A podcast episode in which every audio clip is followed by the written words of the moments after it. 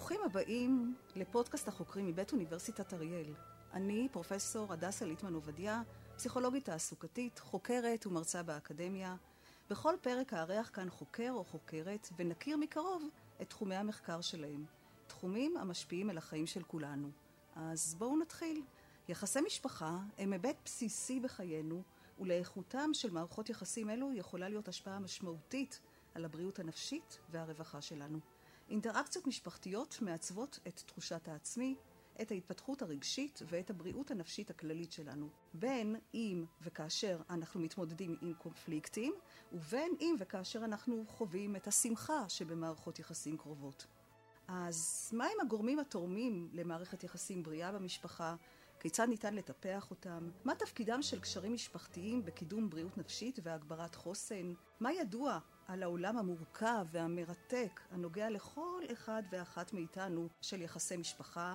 ומה ניתן ללמוד וליישם מהמחקר בתחום של יחסי אחים למצב הנוכחי בארץ? לשם העמקה בשאלות אלו ואחרות, הזמנתי לכאן היום את דוקטור אבידן מילבסקי, חוקר בתחום הפסיכולוגיה ההתפתחותית, וראוי לומר התפתחות לאורך כל החיים, עם התמקדות ביחסי אחאות והשפעותיהם על בריאות הנפש והרווחה האישית. שלום אבידן. שלום וברכה. אז נתחיל אולי בשאלה, איך פסיכולוג התפתחותי מגיע לתחום של יחסי אחים? ולמה חשוב לשמור על יחסים טובים בין אחים ובמשפחה בכלל? אז ניקח את זה בתור שתי שאלות, איך נכנסתי לתחום, ואז למה זה תחום חשוב. אז אני, תמיד כשגדלתי, ולרוב כשאנחנו מדברים על חוקרים, מדברים עם חוקרים, על מה הנושאים שהם חוקרים, לרוב יש איזשהו חלק אישי בתוך הסיפור, אפילו מפרויד והלאה.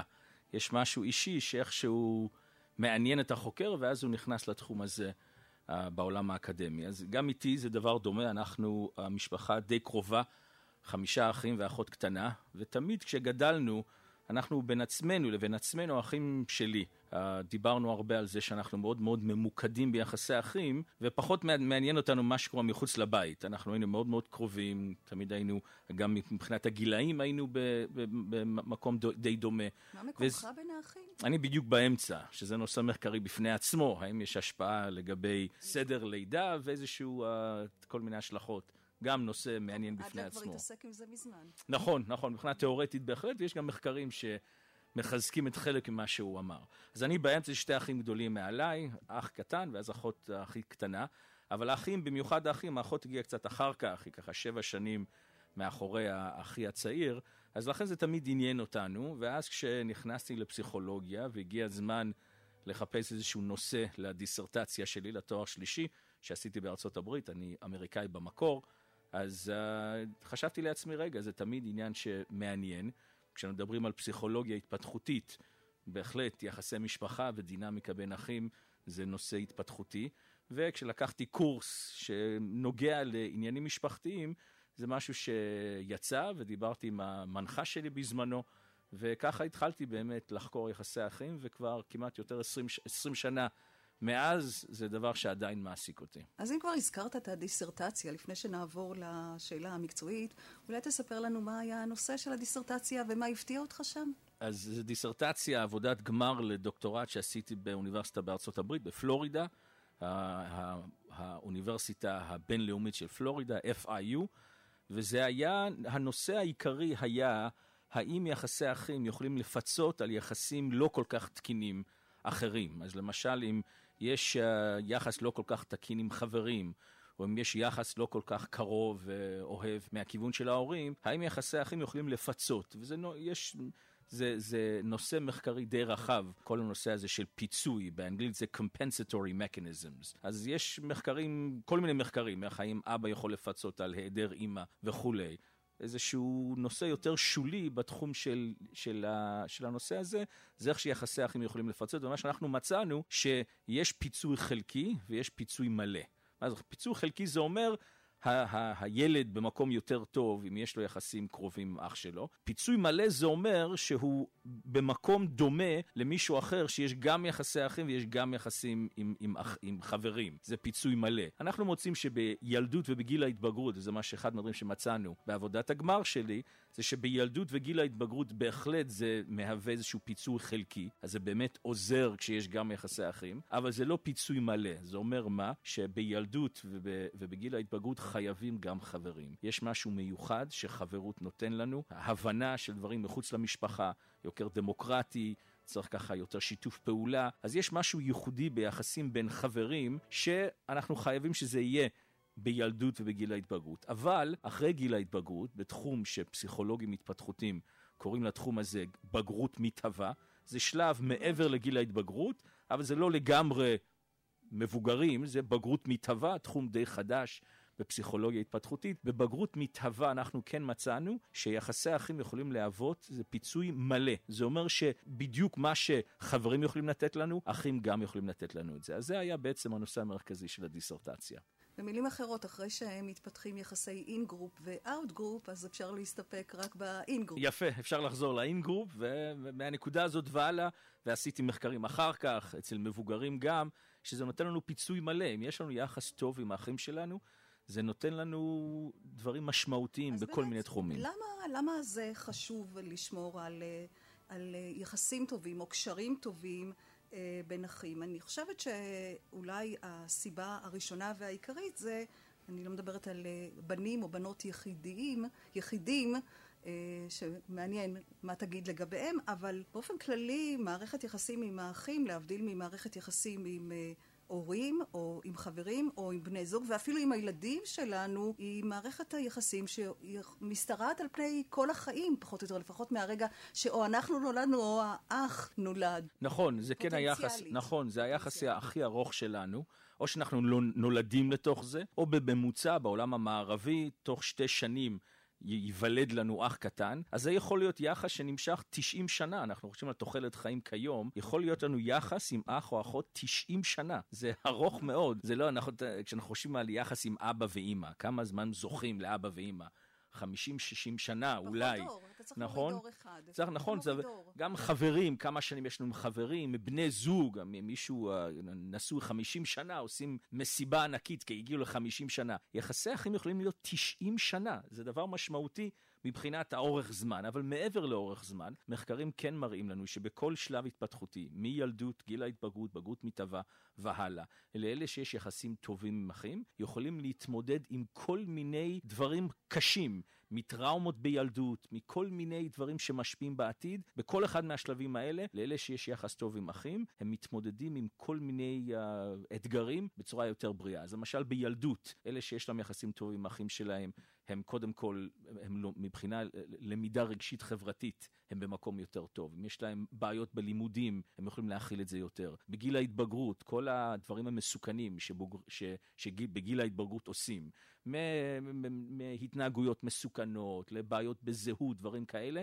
מחקרים מראים לנו שוב פעם, שלאלה שיש יחסים טובים עם אחים, הם מתמודדים עם האתגרים של גיל ההתבגרות, בצורה הרבה יותר בריאה, וגם כשאנחנו מבוגרים, לאנשים יש בעיות בעבודה, או בעיות בזוגיות, או אבטלה, מה שזה יש, מחקרים בכל מיני תחומים, איך שאנחנו רואים שלאלה שיש להם יחס טוב עם אח, מתמודדים עם אתגרים בצורה יותר בריאה. מה שיכול לנבוע מכמה סיבות. אחת יכולה להיות שבעצם יש מערכת תומכת, שאנחנו יודעים שתמיכה חברתית זה דבר מאוד מאוד חשוב בהתמודדות, אבל גם יכול להיות שאנשים שומרים על מערכת יחסים טובה וקרובה עם האח, הם אותם אנשים שגם מתמודדים בצורה יותר מוצלחת עם אתגרים. זאת אומרת, יש משהו שגורם לשני הדברים. נכון, יכול להיות גורם שלישי, נכון, וזה כל כשאנחנו מדברים על שיטות מחקר או סטטיסטיקה, יכול להיות גורם שלישי. אז למשל, התקשרות בטוחה.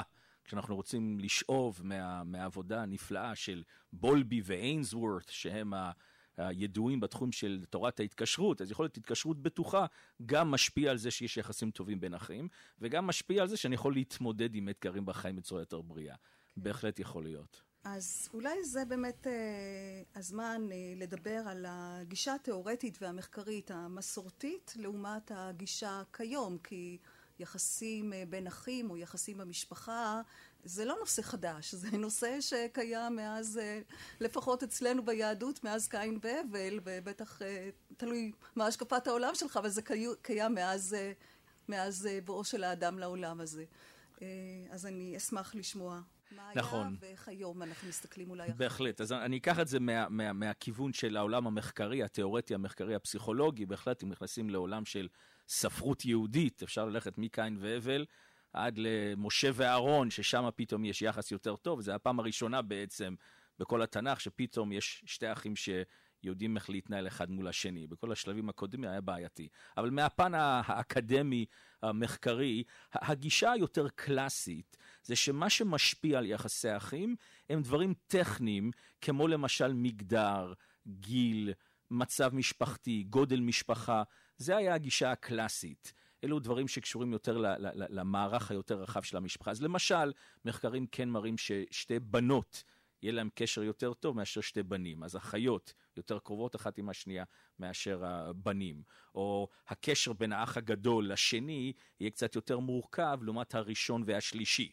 כי הראשון והשני יש אולי מחלוקות, אולי קנאה, ובין הראשון לשלישי יש פחות. אז כן, יש מחקרים שגם מראים דברים כאלה. זאת הגישה המסורתית. זה הגישה המסורתית, נכון. נגיד שהם יותר דמוגרפיים או... יפה, באנגלית, כל התחום הזה באנגלית זה constellation variables. זה כל הקונסטלציה של המשפחה בעצם. אז אם זה גיל, גם גודל משפחה.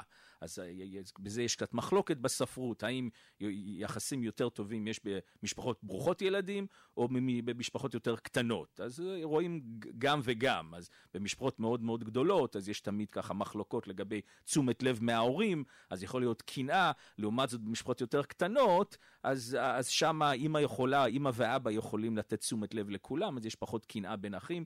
לעומת זאת שמשפחה גדולה, ואני רב עם אח ההוא, אז יש לי עוד 7 אחים שאני יכול להתנהל מולם ולקבל תמיכה מהם.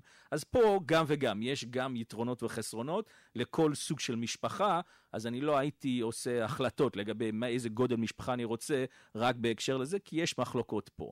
אז גם זה אחד מהנושאים, כשאנחנו מדברים על הקונסטלציה של משפחה, וזה הגישה יותר קלאסית, שכן נובע מהמחקרים התיאורטיים של אדלר, וגם בדינמיקה המשפחתית, למשל, של מורי בוין, שהוא אחד מהפסיכולוגים המשפחתיים הידועים, גם הוא מדבר על הקונסטלציה.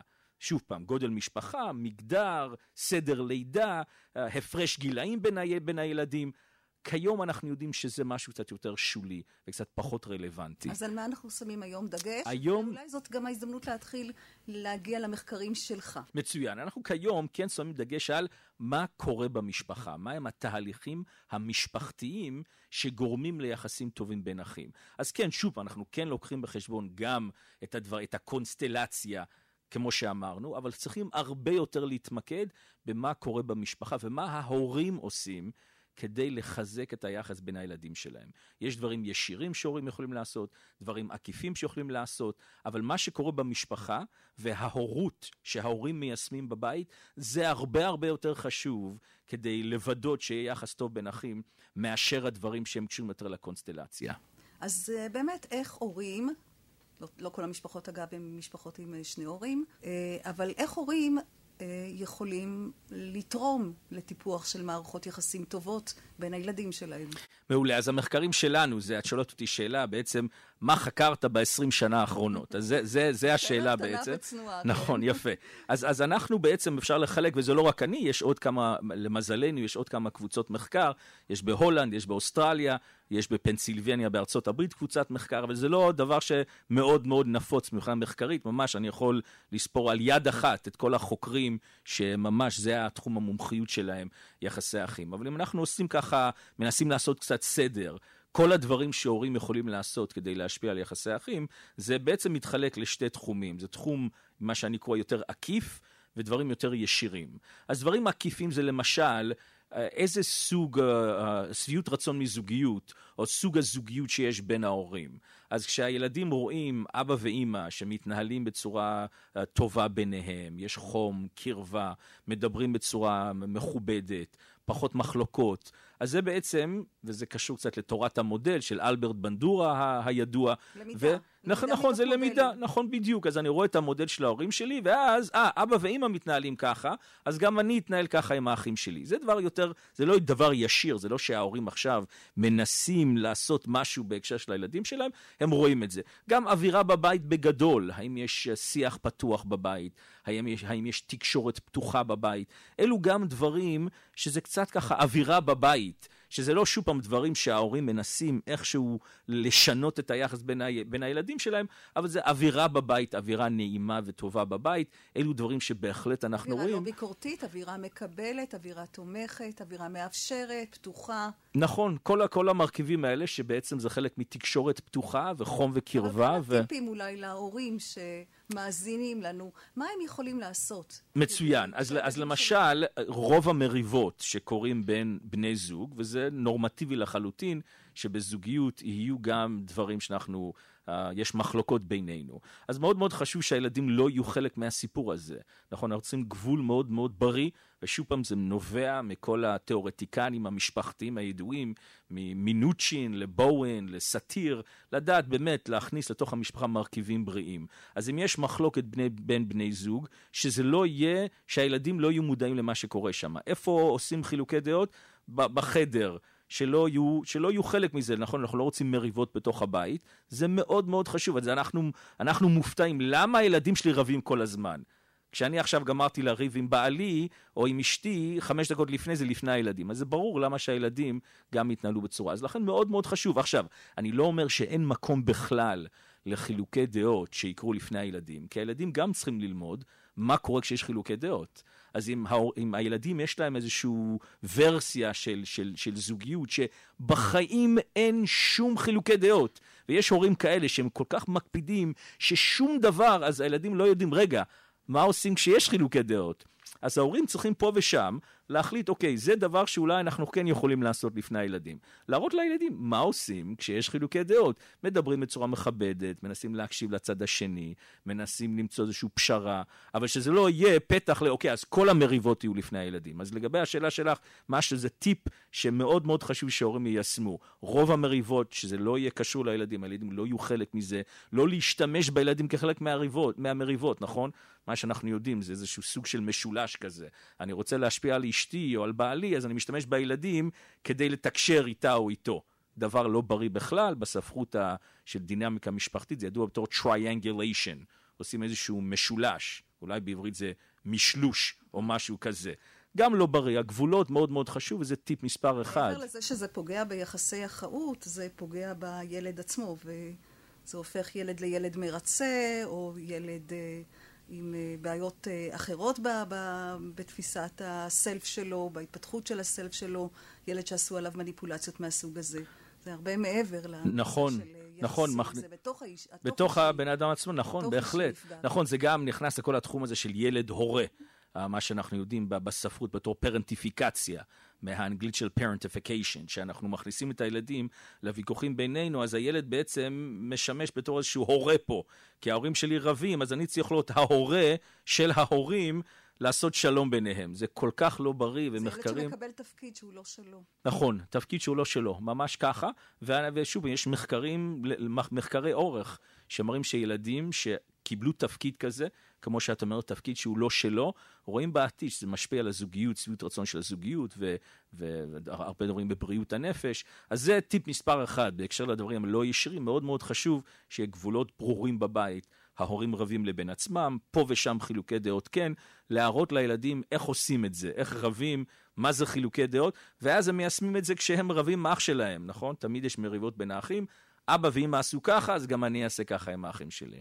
אין מערכת יחסים שאין בה קונפליקטים, אין בה מתחים או ניגודים, השאלה איך מיישבים אותם, באיזה דרך, וכאן הם יכולים לקבל כמובן את המודל מההורים. אבל מעבר לזה, עוד טיפים? מעולה. אז אלו הדברים היותר שהם אינם ישירים בעצם, דברים עקיפים. אבל אז יש תחום מאוד מאוד מתפתח, ומאוד מאוד משמעותי, בהקשר לאיך ההורים עושים דברים יותר ישירים, בהקשר ליחס בין האחים שלהם. אז למשל, העדפה ההורית. זה כן דבר שחותך יותר ישר. אנחנו צריכים מאוד מאוד להיזהר שלא יהיה תחושה בין האחים שאמא אהבה אותך יותר ממני, זה נושא מאוד מאוד משמעותי, ויש הרבה הרבה מחקרים על העדפה הורית, parental favoritism במחקר, ואנחנו צריכים להיזהר מזה. אז מה הכוונה? אנחנו רואים אפילו מחקרים, יש לי כמה קולגות בפנסילבניה שעשו מחקר, שעלו אפילו מבוגרים, כשהם חוזרים על מה שקרה בעבר, אחד מהדברים הכי קשים, זה כל הנושא של העדפה ההורית, שאמא אהבה או אבא אהב את אח שלי יותר, והרבה הרבה פעמים הדברים האלה קשה לדבר עליהם, ואנחנו משאירים את זה מתחת לפני השטח, עד שאחד מההורים נפטר. ואנחנו רואים את זה גם, יש כמה, מבחינה קלינית רואים את זה גם, כמה מחקרים על התחום הזה, שמה שקורה אחרי מוות של ההורים, עכשיו צריכים איכשהו לשבת יחד, ולהתמודד עם ירושה וכספים, ואם זה חלק מהדת, אז צריך לשבת 7 ימים יחד, מה שאנחנו קוראים ביהדות לשבת 7, אז צריך 7 ימים לשבת עם האחים האלה, ועכשיו צריך הרבה סידורים, אולי צריך, יש הבית עכשיו, צריך למכור, וירושה, חייבים לשתף פעולה. ובהרבה מקרים, כשהיו דברים מתחת לפני השטח, שלא דיברנו עליהם, במיוחד בהקשר להעדפה ההורית, ופתאום עכשיו יש מריבות ופיצוצים, וכשמנסים לשמוע מה קורה פה בעצם, מה העניין, מה היה המחלוקת פה, זה יכול להיות על מי יקבל את הכיסא, מי יקבל את הכיסא שאבא ישב עליו. ורשים, רגע, כזה מחלוקת שמפוצץ בין משפחות, בגלל משהו שולים, ואומרים שזה לא קשור לזה בכלל. זה משהו מפחד לפני השטח, שאבא תמיד אהב אותך יותר ממני.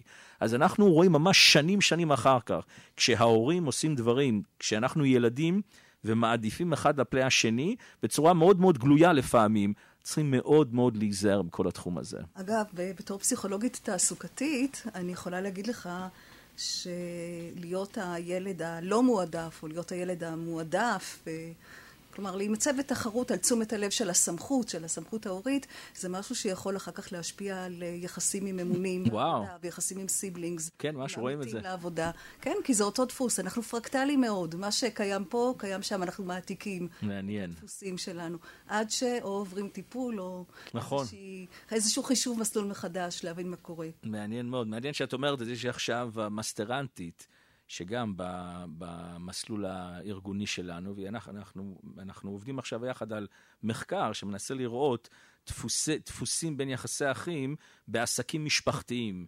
ולמה יש עסקים משפחתיים שמצליחים, לעומת זאת לצערנו הרבה עסקים משפחתיים לא מצליחים, במיוחד כשזה מגיע לדור השלישי, נכון? זה אחד מהדברים שאנחנו מוצאים, ואנחנו מנסים ליישם בעצם דברים שאנחנו יודעים מהעולם של דינמיקה משפחתית ביחסי אחים, לנסות לחזק עסקים משפחתיים. אז זה מעניין מה שאת אומרת, שיש הגבלה בין שתי התחומים האלה.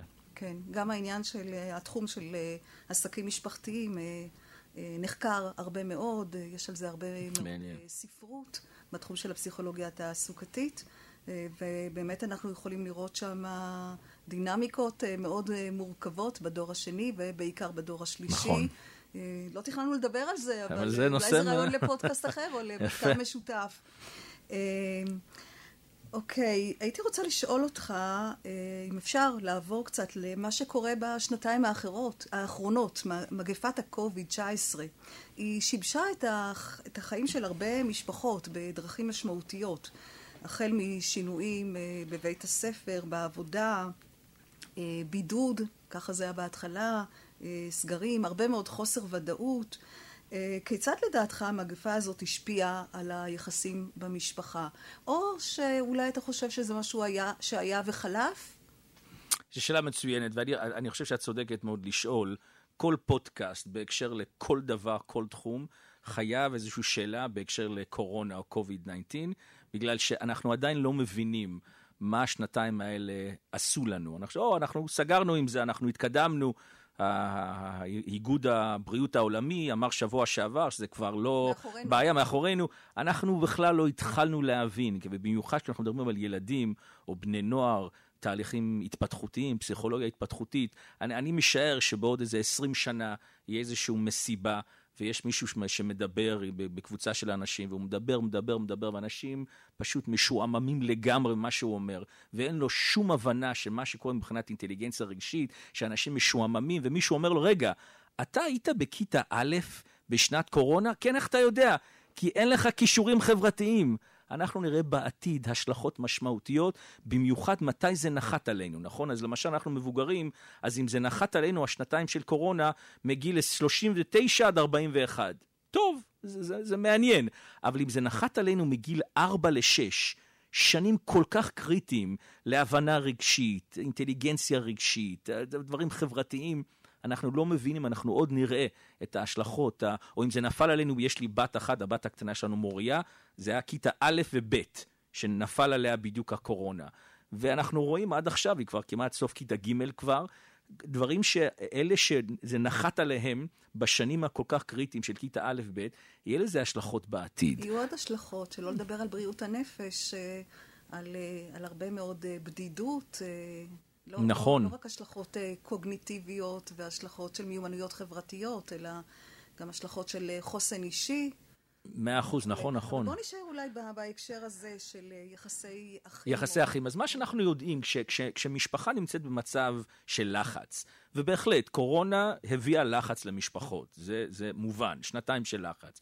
מה שמשפחה לרוב עושה כשהם בלחץ, הם שולפים את מה שהם יודעים לעשות. הם שולפים את המרכיבים שנמצאים בתוך המשפחה. אז אם יש משפחה בריאה, עם מרכיבים בריאים, עם גבולות בריאים, עם תקשורת פתוחה, עם תמיכה, עם אהבה, שמים לחץ לתוך המשפחה, והם מוצאים את מה שהם יודעים איך לעשות. מה שיש ברפרטואר. בדיוק, מה שברפרטואר, בדיוק. אז זה מה שאני יודע לעשות, אז עכשיו מלחיצים אותנו קצת, אז לוקח קצת להשתנות, להבין איך אני מתנהל מול השינוי הזה, אבל חוזרים למה שאנחנו יכולים לעשות, ולכן הרבה משפחות דיווחו, שדווקא הם צמחו בתקופת קורונה. הרבה אנשים אמרו, וואו, תקופת קורונה היה נפלא בשבילי אישית. למה?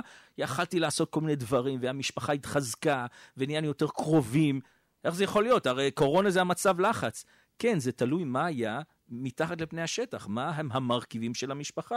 יוצא, כשמכניסים לחץ למשפחה, מה שיוצא זה מה שהיה לפני זה. לעומת זאת, לצערנו, משפחות שכבר היו להם מרכיבים לא בריאים, אז גבולות מטושטשים, והתקשרות לא פתוחה, ולא בטוחה, ומחלוקות ומריבות, ועכשיו תכניסו את הלחץ של קורונה, זה מה שיצא, ובמשפחות כאן אנחנו רואים ממש הרס, אנחנו רואים את הקפיצה במחשבות אובדניות, בגירושין, במחלוקות בין אחים, זה גרם להרבה פיצוצים, ושוב פעם זה חוזר למה היה, מה הם היו המרכיבים שקרו לפני תקופת הלחץ? יש משפחות שצמחו. הייתה הקצנה של משהו. יפה, מה שיש, אם זה משהו בריא, זה דבר נפלא. שוב פעם, בהחלט קורונה השפיעה עלינו, 7 מיליון אנשים בעולם מתו מהדבר הזה. אבל יש משפחות שצמחו, יש אנשים שצמחו מהתהליך הזה.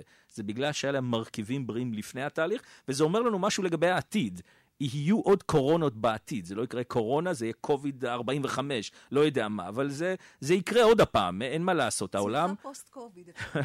נכון, ממש ככה, נכון, כל הנושא הזה של צמיחה פוסט-טראומטית, זה כשיש מרכיבים מסוימים, אז יקרה דברים כאלה בעתיד, ואולי לא משהו בעולם, בגלובלי, בכל משפחה יש תהליכי של שינוי, אפילו כשבן משפחה מתחתן, עוזב את הבית, זה פתאום שינוי שהמשפחה צריכה להתמודד. אנחנו צריכים ללמוד באמת איך אנחנו מחזקים את החוזקות של המשפחה, כך כשבעתיד, כשיהיו דברים מלחיצים על המשפחה, אנחנו נוכל לשלוף את הדברים הנפלאים שיש במשפחה שלנו, כדי להתמודד עם הלחץ. אפרופו, ככה הזכרנו פוסט-קוביד או פוסט-טראומה, משפחות רבות חוות טראומות משמעותיות, כמו גירושין, קשים, מחלה, שכול. מהן הדרכים שבהם משפחות יכולות להתמודד עם אתגרים כאלו ולשמור על תוצאות חיוביות של בריאות הנפש לכל חברי המשפחה? או באופן יותר ספציפי, אני יכולה לשאול, במשפחה עם ילד עם מוגבלות או ילד עם מחלה, כיצד לשמור על הבריאות הנפשית וההתפתחות התקינה של האחים האחרים, של בני המשפחה האחרים? יפה, שאלה מצוינת, וזה גשר מצוין למה שאמרנו, לגבי קודם כל המרכיבים שנמצאים במשפחה כבר. אבל אני רוצה להתמקד מה שאת אומרת לגבי משפחות, יש להם ילדים עם מוגבלויות, וזה תחום די חדש, אנחנו חוקרים עכשיו גם, מה קורה לילדים הבריאים במשפחות, שיש אח אחר עם מוגבלות או עם מחלה כרונית. יש לי מסטרנט אחד שעובד על הנושא הזה של מחלות כרוניות, אמרתי עכשיו כמה דוקטורנטים על התחום הזה של אם זה מוגבלויות, ודבר אחד שמאוד מאוד חשוב שבמיוחד בתחום הזה של אחים עם מוגבלויות, זה שהאחים הבריאים במשפחה גם סובלים. והרבה פעמים ההורים מדווחים, לא, האח הבריא בסדר גמור, הוא עוזר לנו, הוא נפלא, הוא כל כך בוגר, זה רק אומר שהוא לוקח את הלחץ, הוא מפנים את זה. זה בעיות פנים יותר. אז אולי אנחנו לא רואים את הלחץ הפנימי שיש לו, ולפעמים יש דיכאון, והסיבה שהוא לא רוצה לדבר על זה, ולא רוצה להעמיס יותר על ההורים, כי הוא מבין, ההורים שלי מתמודדים עם כזה לחץ, בהקשר לאח שלי עם מוגבלות, אני לא יאמר להם, כשדברים לא מסתדרים לי מבחינה אקדמית, או בבית ספר, או עם חברים. אז מה שהם בעצם עושים, הם בעצם מכניסים את זה בפנים, וזה גודל, צומח, עד שכבר זה מתפוצץ. אז א', מאוד מאוד חשוב, כשאנחנו כן מדברים על משפחות עם ילדים עם מוגבלויות, לתת הרבה תשומת לב גם לילד הבריא. כי הילד הבריא גם סובל, אף על פי שזה לא נראה ככה. הוא מאוד מאוד בוגר. צריך מאוד מאוד להיזהר לתת לו מענה. לא לעשות פרנטיפיקציה, כמו שאמרנו. זה גם, במשפחות כאלה הרבה פעמים קורה, בגלל שצריך כל כך הרבה משאבים לעזור לילד, אז הילד הבריא, לילד עם המחלה הכרונית, עם המוגבלות, אז הילד הבריא לוקח על עצמו תפקידים שהם אינם שלו. לכן מאוד מאוד חשוב שיהיה לו חברים, ושיצא אחר כך למשחק כדורגל, ושיהיה לו חברים בחוץ, ואחרי הבית ספר שיעשה כל מיני חוגים, דברים כאלה, כי בהרבה מקרים הם לא עושים את הדברים האלה, כי צריכים אותם בבית. וזה לא בריא להם. אז נכון, אז מספר אחד מאוד מאוד חשוב, לתת להם את המקום שלהם, לתת להם להיות ילדים, אותה תשומת לב, זה מאוד מאוד חשוב. עוד דבר שהרבה פעמים קורה, ושוב פעם, לגבי התחום הזה של ילדים עם מוגבלויות, שבמיוחד כשהילדים הבריאים, האחים הבריאים, מגיעים לגיל ההתבגרות, הם מתחילים לחשוב על העתיד. מה יהיה בעתיד עם אח שלי עם מוגבלות? מי יטפל בו? האם אני אוכל לחיות חיים עצמאיים, מלאים? אם אני רוצה להתחתן, ילדים, מה זה אומר עליי? האם אני צריך לטפל בו? ברוב המקרים, מחקרים מראים לנו שבין 60 ל-70% ממשפחות לא מדברים על מה יהיה העתיד. מה יהיה בעתיד עם האח עם מוגבלות, ואחוז עוד יותר גדול לא מדבר על החלק הפיננסי. יש פה גם חלק פיננסי בסיפור. מי יטפל, מי ישלם, דברים כאלה. משפחות לא מדברים על זה. זה מאוד מאוד חשוב לפתוח את השיח הזה, להסביר לילד, יש לנו תוכנית, יש מקומות שאולי נשים אותו, או האח הזה אמר שהוא יטפל בו, או הדודה הזאת, איזושהי תוכנית משפחתית למי יטפל, מי יטפל בילד הזה שיש לו מוגבלות, כי במיוחד שהוא מגיע להתבגרות, מתחילים לחשוב על העתיד, צריך לתת מענה, מי יטפל, שהילדים הבריאים לא יחשבו שזה יהיה עליהם, ולא יהיה להם חיים עתידיים וחיים מלאים בעתיד. אני חושבת שאתה מעלה פה נקודה מאוד מאוד מאוד חשובה, לקחת אותה לתשומת לב. הרבה פעמים אנחנו לא מדברים, שמים מתחת ככה לשטיח, דברים שהם סופר קריטיים. ובאמת, אולי ככה זה מוביל לשאלה, איך הורים יכולים לעזור לילדים שלהם, ואיך הם יכולים לאזן בין הצרכים האישיים שלהם, או אולי הצרכים שלהם כהורים, או צרכים בכלל כבני אדם, לבין הצרכים של הילדים שלהם, ושככה שלכולם תהיה בריאות נפשית ורווחה וצמיחה. למשל, כמו שאמרת מקודם, להימנע מלהיות ילד הורה, במקרה שיש אח עם מוגבלות. גם לא דיברנו על מה קורה להיות אח שקול, איך זה משפיע, להיוולד אחרי מות אח, או לאבד אח במהלך החיים. אז איך אפשר ככה לאזן ולשמור על הצרכים של כולם?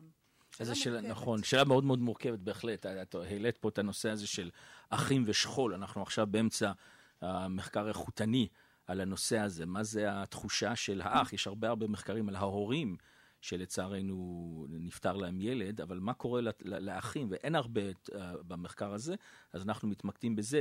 אבל השאלה יותר רחבה לגבי איך אנחנו יודעים איך לאזן בין הצרכים שלנו לצרכים המשפחתיים. וזה חוזר באמת לתיאוריות המקוריות של דינמיקה משפחתית, של האיזון הזה, בין להיות ביחד ולהיות לחוד. נכון? בואוין דיבר על זה, מינוצ'ין דיבר על זה. זה איך אנחנו גם יחד, אבל גם לחוד. וזה מאוד מאוד חשוב שיש גם וגם, יש משפחות שלפעמים נוטות או בכיוון הזה או בכיוון הזה, שכל אחד עושה את שלו, ואף אחד לא יודע איפה מי נמצא, אז אין שם תמיכה, אנחנו לא ביחד. יש משפחות שקצת ההפך, שהן מאוד מאוד ביחד, וכל דבר שקורה אצל בן משפחה אחת, כולם יודעים תוך 5 שניות מה קורה אצלם, במיוחד כיום עם וואטסאפים, מיד מרחלים ומספרים. סימביוטית. נכון, זה... אבל זה במידה מסוימת גם קשור למה קורה בין זוג ההורים. האם לכל אחד מהם יש גם את הנפרדות שלו, או שהם יחידה אחת? נכון, וזה מאוד חשוב, זה חוזר למשהו לגבי הדוגמה, המודל הזה. ההורים בעצם מהווים דוגמה. האם ההורים יכולים להראות לילדים מה זה להיות ביחד ומה זה להיות לחוד? האם גם לאבא ולאמא, לשתיהם יש חברים שהם לפעמים יוצאים לבין עצמם, ופה ושם הם הולכים יחד לדייט? הם יכולים להראות לילדים מה זה להיות ביחד ומה זה להיות לחוד, ואם ההורים עושים, וגם לגבי איזון של אני עושה דברים לעצמי, אני עושה self-care, נכון? אני מטפל בעצמי, ואני עושה התעמלות, ואני אוכל בריא, ואני יוצא עם חברים, להראות לילדים איך לאזן את החיים שלנו בצורה בריאה. אם ההורים מוצאים את זה, הילדים יכולים לעשות את זה לבין עצמם, איך להיות לבד, ואיך להיות עם האחים שלי, איך לטפל בצרכים שלי, איך לטפל בצרכים המשפחתיים. זה באמת, הבסיס של זה, זה זוגיות בריאה, ומה ההורים בעצם מראים לילדים, איך עושים את האיזון הנפלא הזה. אבידן, אנחנו ככה בצורה מובלעת, יוצאים מתוך איזושהי נקודת הנחה, בלי לשים לב, שבעצם ההורים הם יחידה אחת. אבל יכולים להיות סגנונות הוריים שונים לשני ההורים, כלומר, הם לא חייבים ללכת באותו קו. ואז יש גם את ההזדהות של הילד, עם מי הוא מזדהה. נכון. זו שאלה מצוינת. זה דווקא מחקר שעשינו לפני הרבה שנים על סגנון הורות. אז זה מחקר שעדיין עשיתי בארצות הברית, אז אני לא יודע בדיוק איך אפשר ליישם את זה פה בתרבות הישראלית, אבל בארצות הברית אנחנו מצאנו שפחות מ-25% מההורים יש להם סגנון הורות דומה. נכון? ובזה ארצות הברית, זה שניהם היה מוזנח ומוזנח. זה היה המספר הגבוה מאוד, שזה נושא בפני עצמו, משהו יותר תרבותי. אבל נכון, ברוב המקרים, ההורים מגיעים ממקומות שונים, מהורים שונים, מתרבויות שונות לפעמים, אז פתאום עכשיו הם מנסים לבנות בית חדש, ויש סגנונות שונים, ועכשיו השאלה, איך המשפחה הזאת הולך לפי איזה כיוון. אבל כן, לרוב אנחנו כן רואים זה, וזה נובע קצת יותר מפסיכולוגיה של האישיות, שיש הורה אחד שיותר דומיננטי, והוא באמת משליט יותר את הגישה שלו, ואם יש תקשורת פתוחה בין ההורים, אז הם מוצאים איזשהו קו ככה, איזשהו דרך לעשות פשרה. אני יודע שאתה הגעת מבית כזה, אצלנו בבית לא עשו ככה, ובוא עכשיו נמצא את הדברים הנפלאים שכולנו חווינו בעבר, ובוא נבנה משהו יותר בריא כיום. זה רק קורה עם תקשורת בטוחה. לצערנו, הרבה פעמים כשאנחנו עושים את ההורות שלנו, אנחנו עושים את ההפך מה שאנחנו חווינו. מה שאמא שלי עשתה, אני עשה ההפך. ההפך זה אותו דבר, אנחנו יודעים. נכון, וזה איזושהי גישה ככה אינסטינקטיבית, שזה ממש לא בריא. לא כל מה שאבא שלי עשה היה לא בסדר, ולא כל דבר שאמא שלי...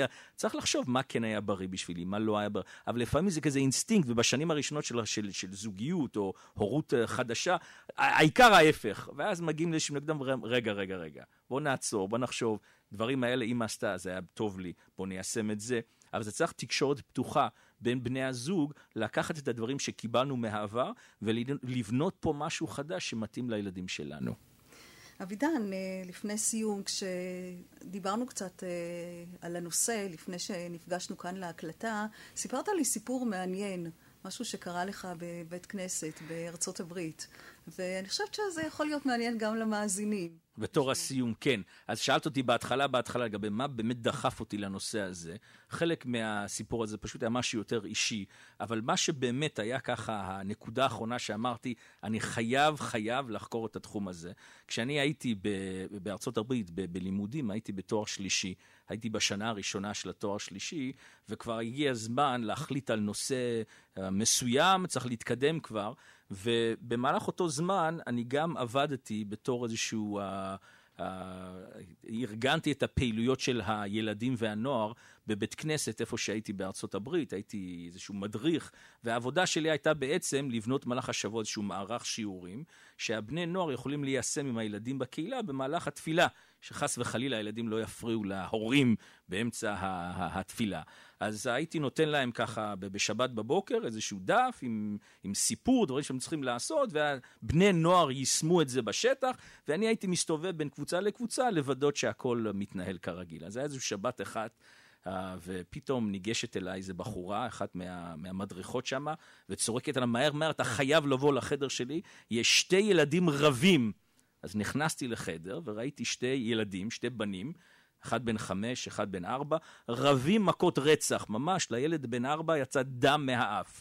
אז קודם כל, מה שהפתיע אותי, ששתי הילדים האלה הם היו אחים, אבל מה שהפתיע אותי עוד יותר, שאלו היו שתי הבנים של הרב של הבית כנסת. אז ניסיתי להפריד, לא הלך לי, אז מהר רצתי למטה, נכנסתי לתוך בית הכנסת בעצמו, והרב היה באמצע דרשה. ולהפריע לרב באמצע דרשה, זה ממש יהרג ואל יעבור, זה בתוך 10 הדיברות. לא מפרים לרב באמצע דרשה, אבל אמרתי לעצמי, אני חייב, ממש היה שם דם למעלה, אז עליתי על הבמה, ולחשתי באוזן של הרב, אני ממש מצטער, הילדים שלך רבים מכות רצח למעלה, אתה חייב לעזור לי. אז הוא עצר, וכולם התחילו לדבר מה קורה, אז הוא רץ למעלה, ואני רץ אחריו, והוא נכנס לתוך החדר, והוא תופס את שתי הילדים שלו, מוציא אותם בחוץ, שם אותם על הרצפה, מתחיל לצעוק עליהם. אני מבין עכשיו, למה הם רבו, לא היה להם מודל כל כך טוב לגבי מישהו שיודע איך שהוא ככה ויסות רגשי. אז אני בינתיים תפסתי איזשהו בקבוק מים, ונתתי את זה לילד בן 4 לשתות קצת, כי ירד לו דם, ומה שקרה היה ממש נפלא. נתתי את הבקבוק מים לילד בן 4, הוא לוקח לגימה קטנה, נותן את הבקבוק לאח שלו, אח שלו לוקח את זה בצורה הכי טבעית, ושותה מים.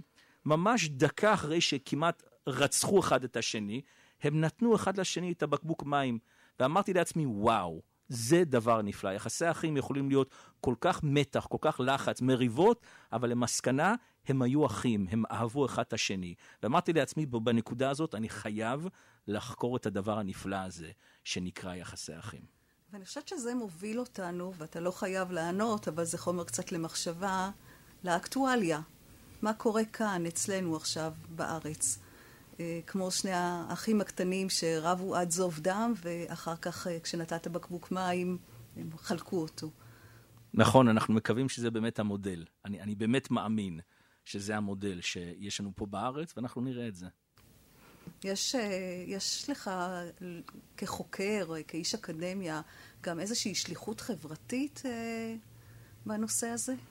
זה שאלה, זה תמיד שאלה לגבי דברים נפלאים שאנחנו לומדים באוניברסיטה, במגדל השן, מה שאנחנו קוראים, כל מיני מחקרים, כל מיני תוצאות, כל מיני דברים מעניינים שיכולים לעזור לקהילה, יכולים לעזור להורות ולמשפחות ולחינוך ולחברה, ואיך אנחנו, זה תמיד שאלה שאנחנו תמיד, וזה דבר נפלא שאת עושה, שיש לנו פה את הפודקאסט הזה, לקחת דברים נפלאים שנמצאים בתוך האוניברסיטה, במיוחד פה באוניברסיטת אריאל בשומרון, איך אנחנו מיישמים את זה ושולחים את המסר לעולם הרחב, דברים שאנחנו מוצאים פה יכולים לעזור להתקדמות של הקהילה, של התרבות, ולכן זה מאוד מאוד חשוב שמצא דרך לקחת דברים נפלאים שקורים פה, וליישם את זה בעולם הרחב.